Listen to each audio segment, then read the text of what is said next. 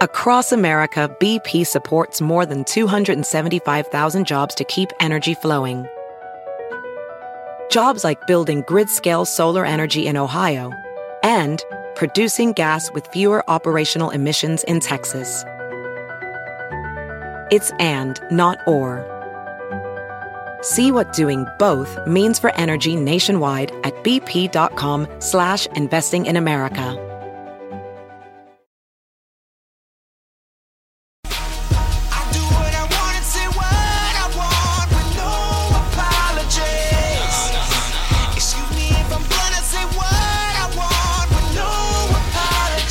Welcome. My name is Thomas Kelly, and you're listening to episode two of the Jussie podcast on the Revolver Podcast Network. This episode is the trial of Jussie Smollett. And we're here again with our lead independent investigative reporter, Shelley Stanley. Shelley, welcome back. Thank you. Shelley, I have to tell you that uh, we believe you have uncovered, as far as we know, a lot of information, new facts, and evidence that we haven't seen in any court records or media reports, and uh, new information, uh, much of which is interesting, some is puzzling, and some of the information is alarming, to say the least. So let's get to it. And I want to point out, as we do, that we have tried to double check the fine work of Shelley Stanley in her report and her continuing coverage of this uh, trial and the entire case. So far, we haven't seen a single error. So, with that in mind, let's get to it. First, let's set the stage. We're in the Circuit Court of Cook County in Chicago, Illinois, for the trial of Jussie Smollett on six counts of disorderly conduct, all fourth degree felonies. The judge in the trial is Judge James Linn, longtime veteran of Cook County Circuit Court. And Shelley, would you like to give us your take on Judge Linn? Um, I think, you know, it can be summed up in the things that he didn't allow to be spoken about at the trial. He basically banned the defense team from presenting a strong defense. He banned them from talking about police misconduct, the CPD leaks, the extensive misconduct allegation histories of the detectives who were assigned to this case, talking about Rahm Emanuel and Kim Foxx, even from talking about the fact that Northwestern Hospital employees were fired en masse for leaking Jesse's hospital records to the press. They were fired? Linn- yes, mm-hmm. for accessing and leaking Jesse's medical records. So Judge Linn was very carefully setting the stage about what would be allowed to be talked about and what wouldn't be. And throughout the trial, he made it into the paper several times for kind of this outlandish behavior to try to enforce these kind of parameters around what the trial would be allowed to be and would not be allowed to be. We said in the beginning we were going to try to be as fair as possible in this, in our review, our second look at the Jussie case and his conviction. Uh, so I want to stick to that. So I want to be kind of the devil's advocate here in some ways. And I would say, hey, the judge was within his lane to say that "No, I don't want to hear about a lot of extraneous stuff. Let's just get to the facts of this case. Let's get to the evidence. So I can see how you might want to exclude talk about police behavior and Chicago is so plagued by problems within the police department that it would be kind of futile to go there except for one aspect of this. Jussie was tried for the crimes under the umbrella of disorderly conduct, uh, lying to the police, and filing a false police report. That's it. Nothing else. So when you say, hey, but talk about the police character, well, when you're talking about lying to police, you have to have access to information about the credibility or integrity of both sides of Jussie and of the police, specific police, who allege that he lied to them. So I think in that case, you make a fair point that, especially, and I'm going to name names Detective Kimberly Murray and Detective Robert Graves. Those are two of the counts, lying to police, involve each of those officers. Did you find in- negative information or dubious information about either of those officers? Yes, I did, and many other officers who were um, assigned to Jesse's case. But for Detective Kim Murray, she was formally accused of using homophobic hate speech against a black man. Um, well, that would certainly come into play in Jesse's case. Hmm? Right. It's yeah. It seems completely relevant to me that she did kind of the exact same thing, as far as homophobic hate speech to a black man. And then Detective Robert Graves has been formally accused of using racist hate speech and threatening to commit violence against a group of black men and women. So those things seem very relevant just so that the jury can kind of parse the information that they're getting from the detective. You know, if you were a jury member watching a detective testify and you knew in the back of your mind, well, this person was actually accused of doing something very similar, you might have a different reaction to their testimony. But if you're not allowed to know that information, you know, then you're kind of operating in a in a vacuum. Fair enough. So the jury was in a certain realm that Judge Linn had sort of created for them. And by the same token, Jussie's character and his integrity are important in this case because he's accused of lying. So it's fair enough for the jury to say, okay, well, he, he's in his mid 30s. What's his reputation? Is he a known liar? Or uh, does he have a better reputation than that? And what about his behavior? Has Jussie ever been arrested? Has he ever been suspected of a crime? Is he a good neighbor? Any of that can be brought in here. Didn't Judge Linn say, hey, I don't want to hear about any of that? He did. He banned all character witnesses from testifying about Jesse. And even when his own lawyers tried to bring up his philanthropy or activist background, it was objected to by both the prosecution and the judge immediately say strike that from the record. Mm-hmm. So it was very clear that they they wanted Jesse to to be seen sort of in the realm of this crime rather than as a person with a background that could influence the jury if they knew about who he is as a human being. Now, uh, let's move on to the jury. Uh, did, did Jussie have a jury of his peers? The jury that he had was mostly much older than him. I think they were in 50s or older, except maybe one or two people were younger than that. One black person was on the jury, and I think one other person of color. So it was an older crowd and mostly white. And Chicago is 30% black, so it was a little bit confusing why they took all the black people off the jury. Also, they had taken off anybody who was gay or had a gay relative was immediately taken off the jury. Do you mean during the voir dire when they're questioning prospective jurors, would they ask potential jurors if they were gay or if they were relate, related to gay people? Yeah, it seems it seems like they did ask things like that. There was one juror who said that her child is gay, heard about this hate crime and became afraid for her child. So she was really looking into it to make sure that her own child would be safe in Chicago and to see what she should do to help protect her child and she was taken off the jury. She was excused. Okay, we're still setting the stage for the trial. We haven't even uh, started opened arguments yet.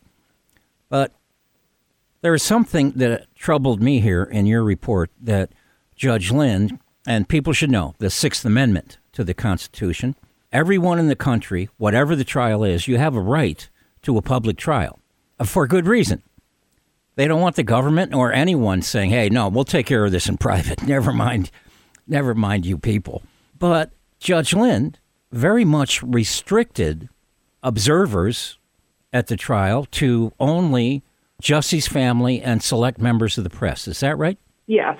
He did that repeatedly until a, a higher judge intervened and forced him to let people back into the courtroom um, in an overflow room, actually. So Judge Linn seemed like he was looking out into the audience, seeing people that he didn't know, and then having the sheriffs go over and remove them.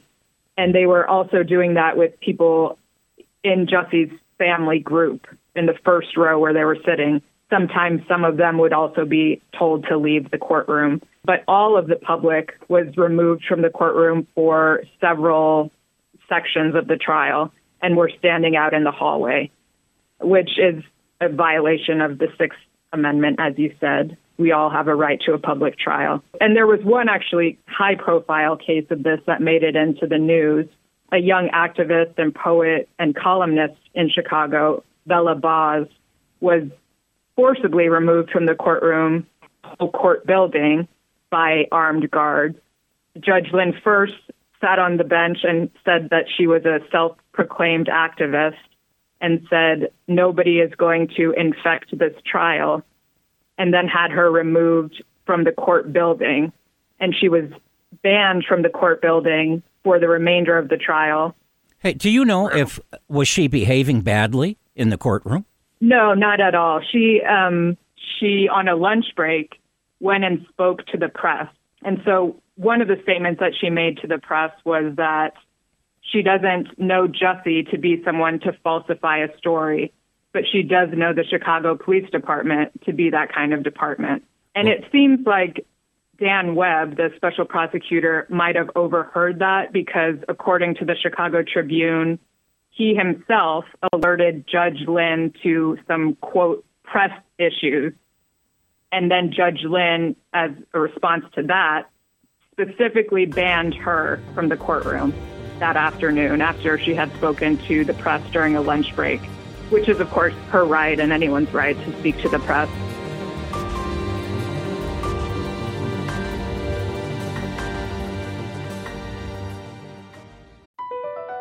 BP added more than $70 billion to the U.S. economy in 2022. Investments like acquiring America's largest biogas producer, Archaea Energy, and starting up new infrastructure in the Gulf of Mexico. It's and, not or. See what doing both means for energy nationwide at bp.com slash investing in America.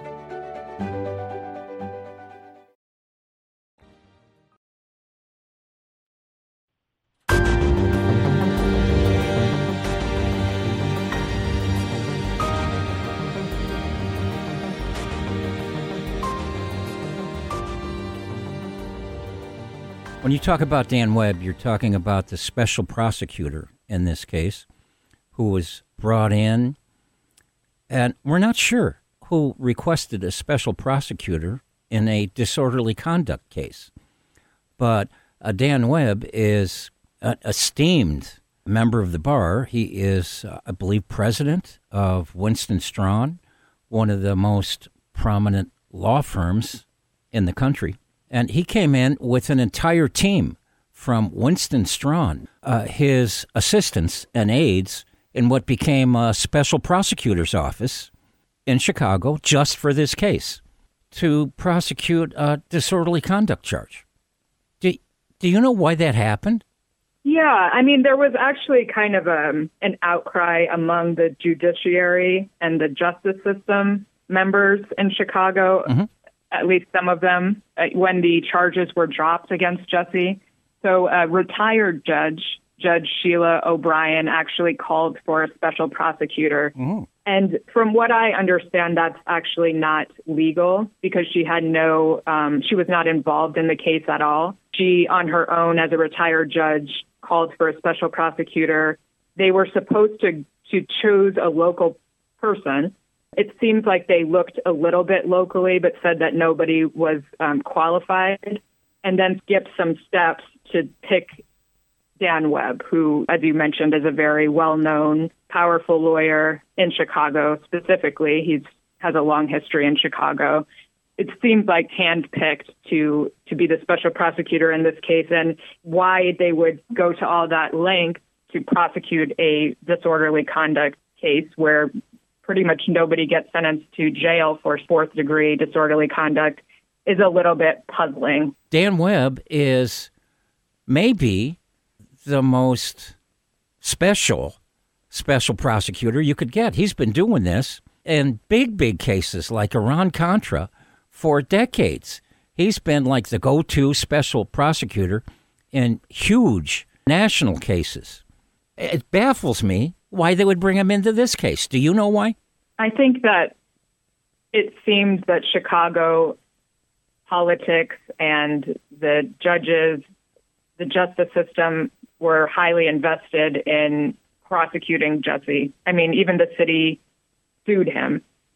So they were very much wanting to bring this to a form of justice that they thought was adequate. Hey, uh, Shelley, I want to talk a little bit about the Osundairo brothers.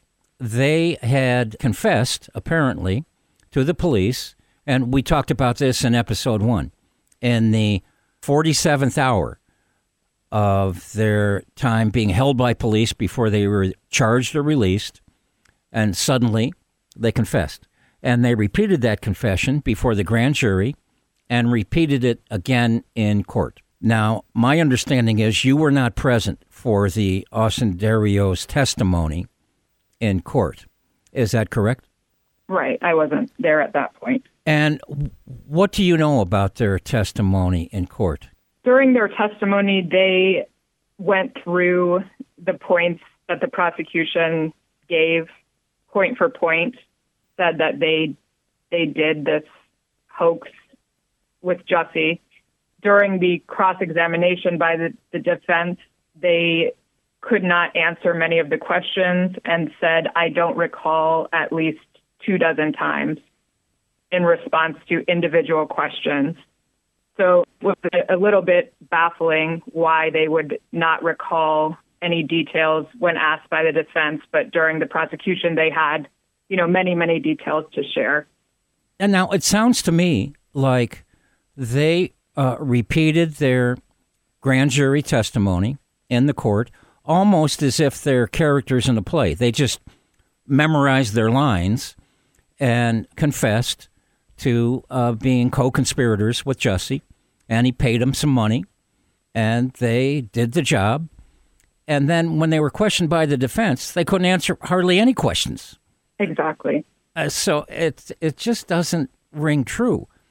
There's more about the Osundairo brothers. We talked before about the police raid on their house where there were so many weapons and tactical weapons and ammunition, plus some drugs, cocaine and heroin.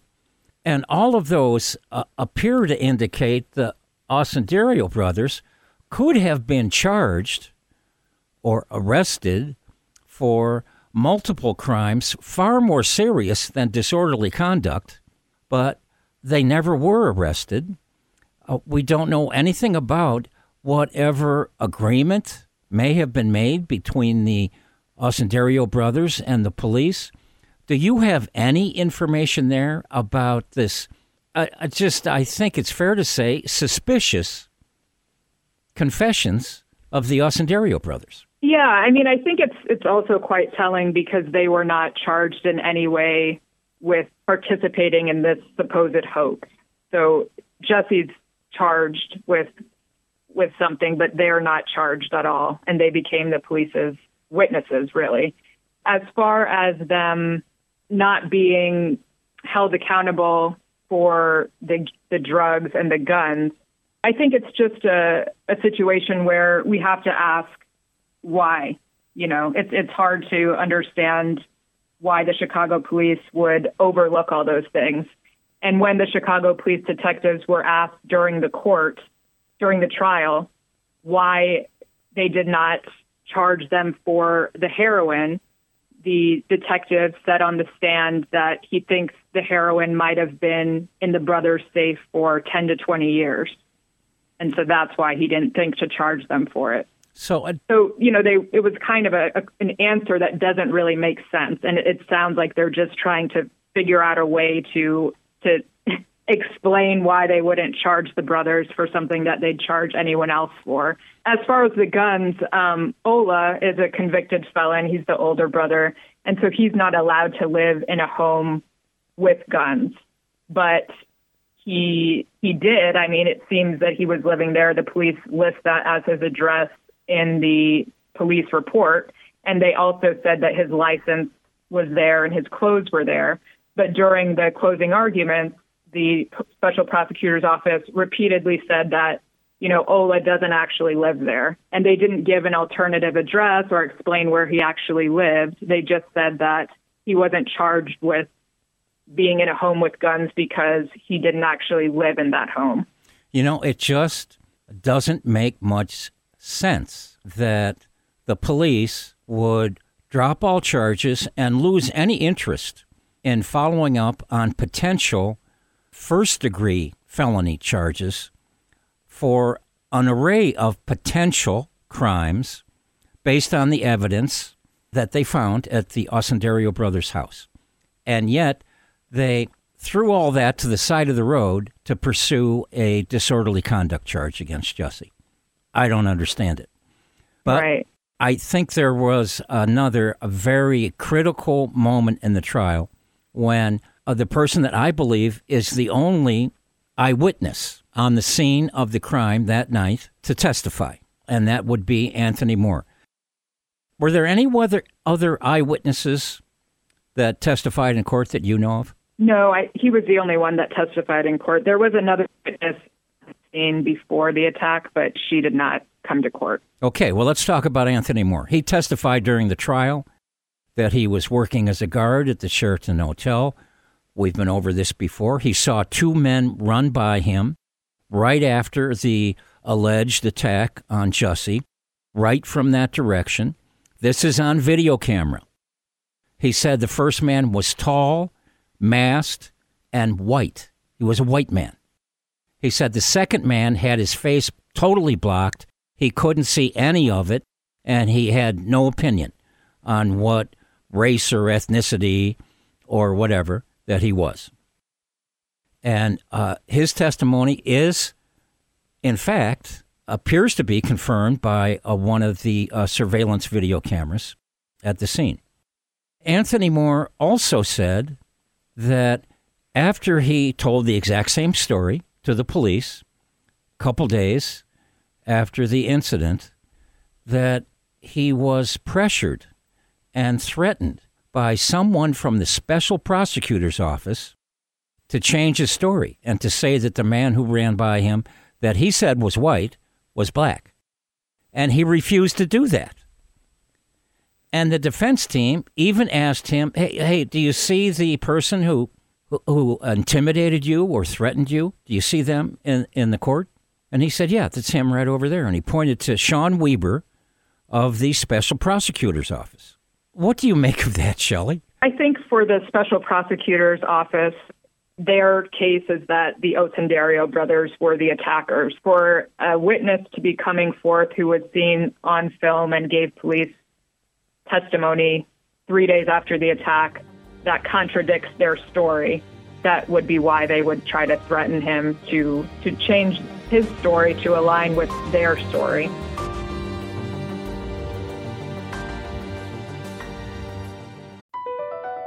Across America, BP supports more than 275,000 jobs to keep energy flowing. Jobs like building grid-scale solar energy in Ohio and producing gas with fewer operational emissions in Texas. It's and, not or. See what doing both means for energy nationwide at bp.com slash investing in America.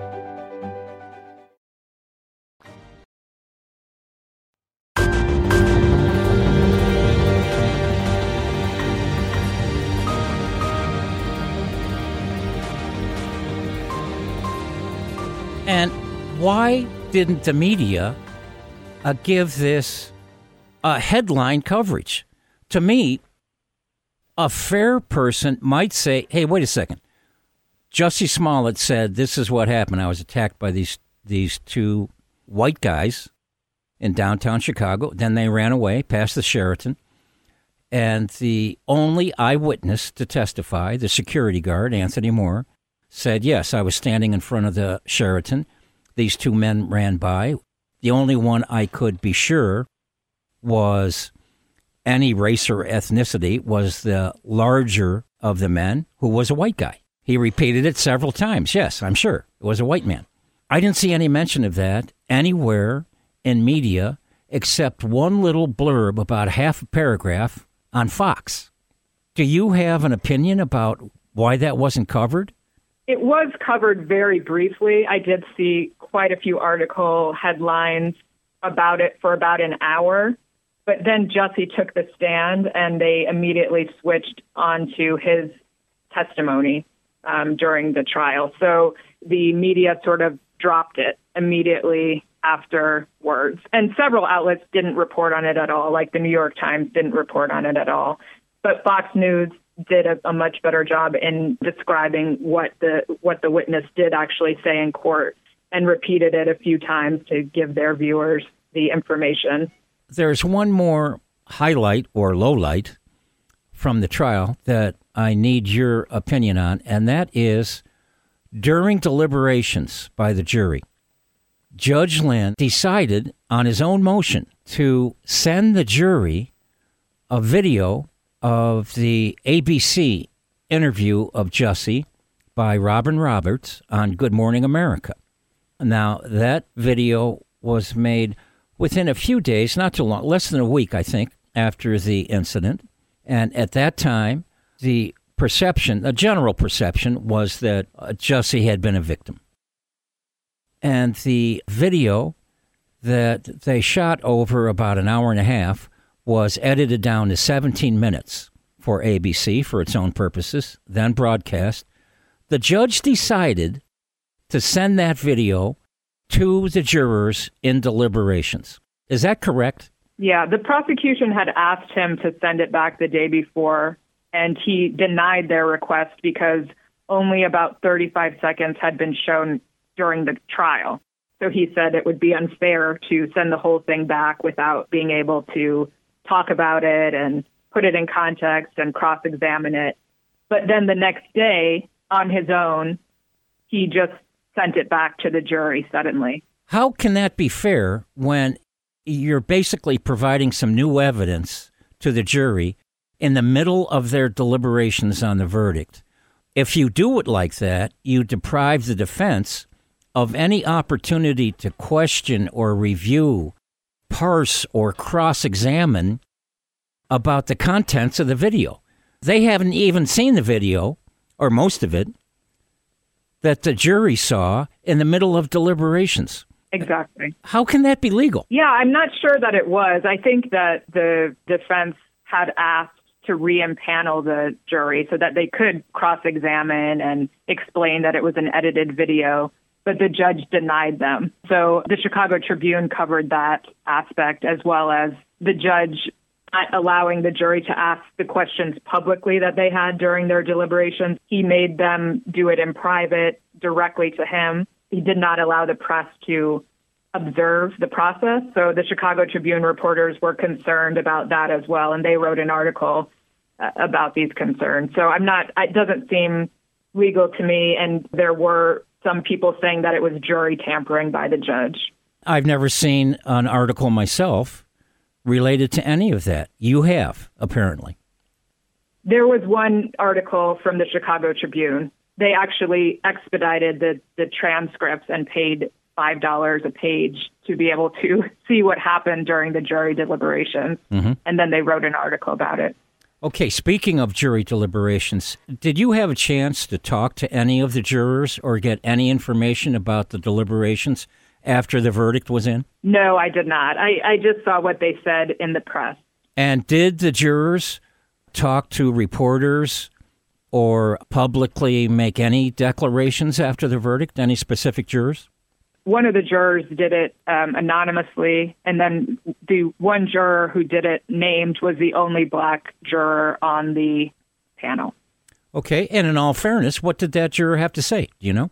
He said that he does not understand the motive for why Jesse would have done that, um, made a hoax, and that he hoped that Jesse could continue to pursue his acting career. He said that he didn't understand the noose part of it. So that was confusing to many people why the noose was on Jesse when the police arrived. That's a good question. Do you have any comment on that? That Jesse apparently had taken off the noose when he returned home after he was attacked. Then his friend, even though uh, Jussie uh, supposedly said he did not want to contact the police, his friend insisted, and his friend was the one who actually contacted the police. The police came, and before they got there, Jussie put the noose back around his neck. Do you have any thoughts about that? During the trial, that was talked about extensively because I think a lot of people in the media were confused about why Jussie would have a noose on his neck when the police arrived. And so what he explained was that he went home after the hate crime, took the noose off, did not call the police, and his friend Frank Gatson insisted on calling the police. And you can hear that actually in the 911 call and in the transcript that Frank says, he doesn't want me to call you, but I'm calling you on my own. Mm-hmm. And so the police were coming. And what Jussie said on the stand was that Frank then advised him to put the noose back on because otherwise it would look like he was tampering with the evidence. Okay. So he put it back around his neck. You mentioned just a minute ago, you mentioned the questions about motive. And we've reviewed the evidence and your report and the transcripts. And it appears to us there were three different motives presented. Early on, the police said that Jussie's career was fading and he wanted attention. Okay, now we checked that out. That doesn't fly. Jussie was at the peak of his career. He was getting more attention than he ever had before in his life. And he'd been prominent enough since he was a little kid, making movies and TV shows and performing. At the time, he was making half a million or so per episode on Empire. He was rising to lead star of the series. He had been featured in singing performances on Empire, including duets with Mariah Carey and Alicia Keys. The reports are that Jussie is kind of a low key person, that in his private life, he doesn't like attention. He's a black gay man. When he's off camera, uh, he, he likes to be left alone. Do you think his career was fading? No, I, I don't. And I, I was always a little bit confused about that particular motive because the police said that as a motive, but it didn't appear to me that they would have any proof of that. It seemed like you're kind of saying something about somebody without asking them if that's true. Some reporters at that time did ask Fox if he was dissatisfied with his salary and things like this, and they said no. He was very happy at Empire, and both on Jussie's end and on Fox's end, that motive didn't stand up. So I didn't understand where the police came up with that motive. We just want to reconfirm what you just said about the dispute with Empire about money. And several media outlets did follow up on that and contacted virtually everyone that could comment on that, including the producers at Empire, cast and crew, network executives, and everyone in, involved, from Jussie to everyone at Empire, said no, there's no truth to that. Okay, and the last one that was raised was they said Jussie was upset with Empire's lax response to some racist and homophobic threats that had been made against him. Do you know anything about that? Yes, they also did talk about that at the trial. They had a man named Brett Mahoney from Fox mm-hmm. testify, and he said that they did get Jussie security after he received a hate letter, death threat in the mail, and that he was very hesitant to accept security. He sort of accepted he told it. him he didn't want the security. Right. Mm-hmm. But he agreed to take it because they were insisting, you know, you really need this. We're worried about you. So that motive didn't really stand up either. We'd like to ask anyone out there, since the three possible motives brought up by prosecutors or in the media, that none of them come close to reality. We'd like to hear from someone who can think of a motive. If none of these work, why did, if Jussie's guilty, why did he do it? What was his motive? Do you have any thought about that, Shelley? I do. I mean, I think that it speaks for itself that the police's motives that they came up with and told the public don't stand up. You know, I think we can just leave it at that. If if they can't come up with a motive that works, we have to question if what they're saying is true in other aspects because they're telling us very definitively that this is the motive and this is the motive and this is the motive, but none of those stood up. Uh, Shelley, we want to let you go pretty soon and wrap up episode two here. But one last question that I have to ask you. In your work as investigative reporter on this case, did you talk to anyone on the defense counsel's team? As a reporter, when I was investigating it and writing articles, at one point, actually, before I wrote Jussie Smollett, the Chicago Police Department, and the appearing disappearing video footage trick, Mm-hmm. I looked at police's reports and I saw that there were these different witnesses that I hadn't ever heard of, like Anthony Moore.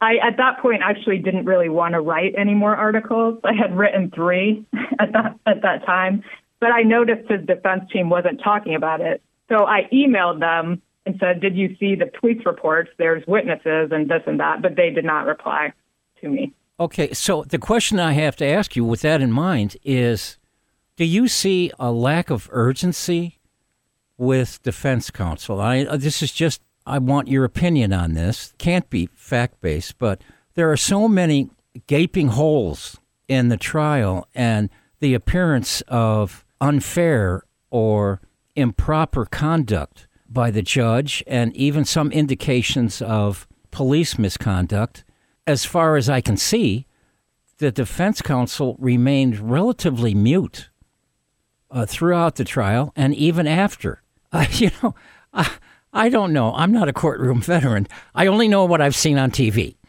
In cases like this, when things like that happen on TV, well, the defense counsel jumps out of his chair and says, Hey, what the heck is going on here? Why didn't that happen in Jussie's trial? I think that's a, a great question to pursue. I can't really speak to it other than to, as you said, say my opinion. And I read a book called Crook County, which is by a, a sociologist. And she just talked about how both the defense team and prosecution in Cook County tend to really have to cater to the judges because they work there. They don't want to get on the judge's bad side because it would affect the rest of their career. So that a lot of times they don't provide the best defense for their for their clients because they have to appease the judge's mood. I think that because Jussie's defense team is based in Cook County, that could account for not being very outspoken about many of the things that happened during the trial. Okay, uh, it's just something to think about. Shelley, once again, I want to thank you so much for spending so much time explaining in such great detail the results of your investigation into the Jussie Smollett case. And we want to emphasize that, like uh, most other people out there, we thought, I, I believe, even you thought at first glance, okay, Jussie Smollett's guilty. The guy's confessed and doesn't make any sense. Case closed. Let's move on. Thankfully, you dove deeper into the case, and I think we have to address all of the anomalies and the problems and the complications and disturbing facts that you brought forward, and I want to thank you for that. Shelley, Yes, I'm sure we'll be we'll be talking again. Okay. Okay. That sounds good. Shelley, you take care. All right. You too. Stay tuned for episode 3 of the Jussie podcast on Revolver, a closer look at the most important moments of the trial, the testimony of the only eyewitness to the hate crime or hoax. Listen on iTunes, Spotify, or where you find your favorite podcasts.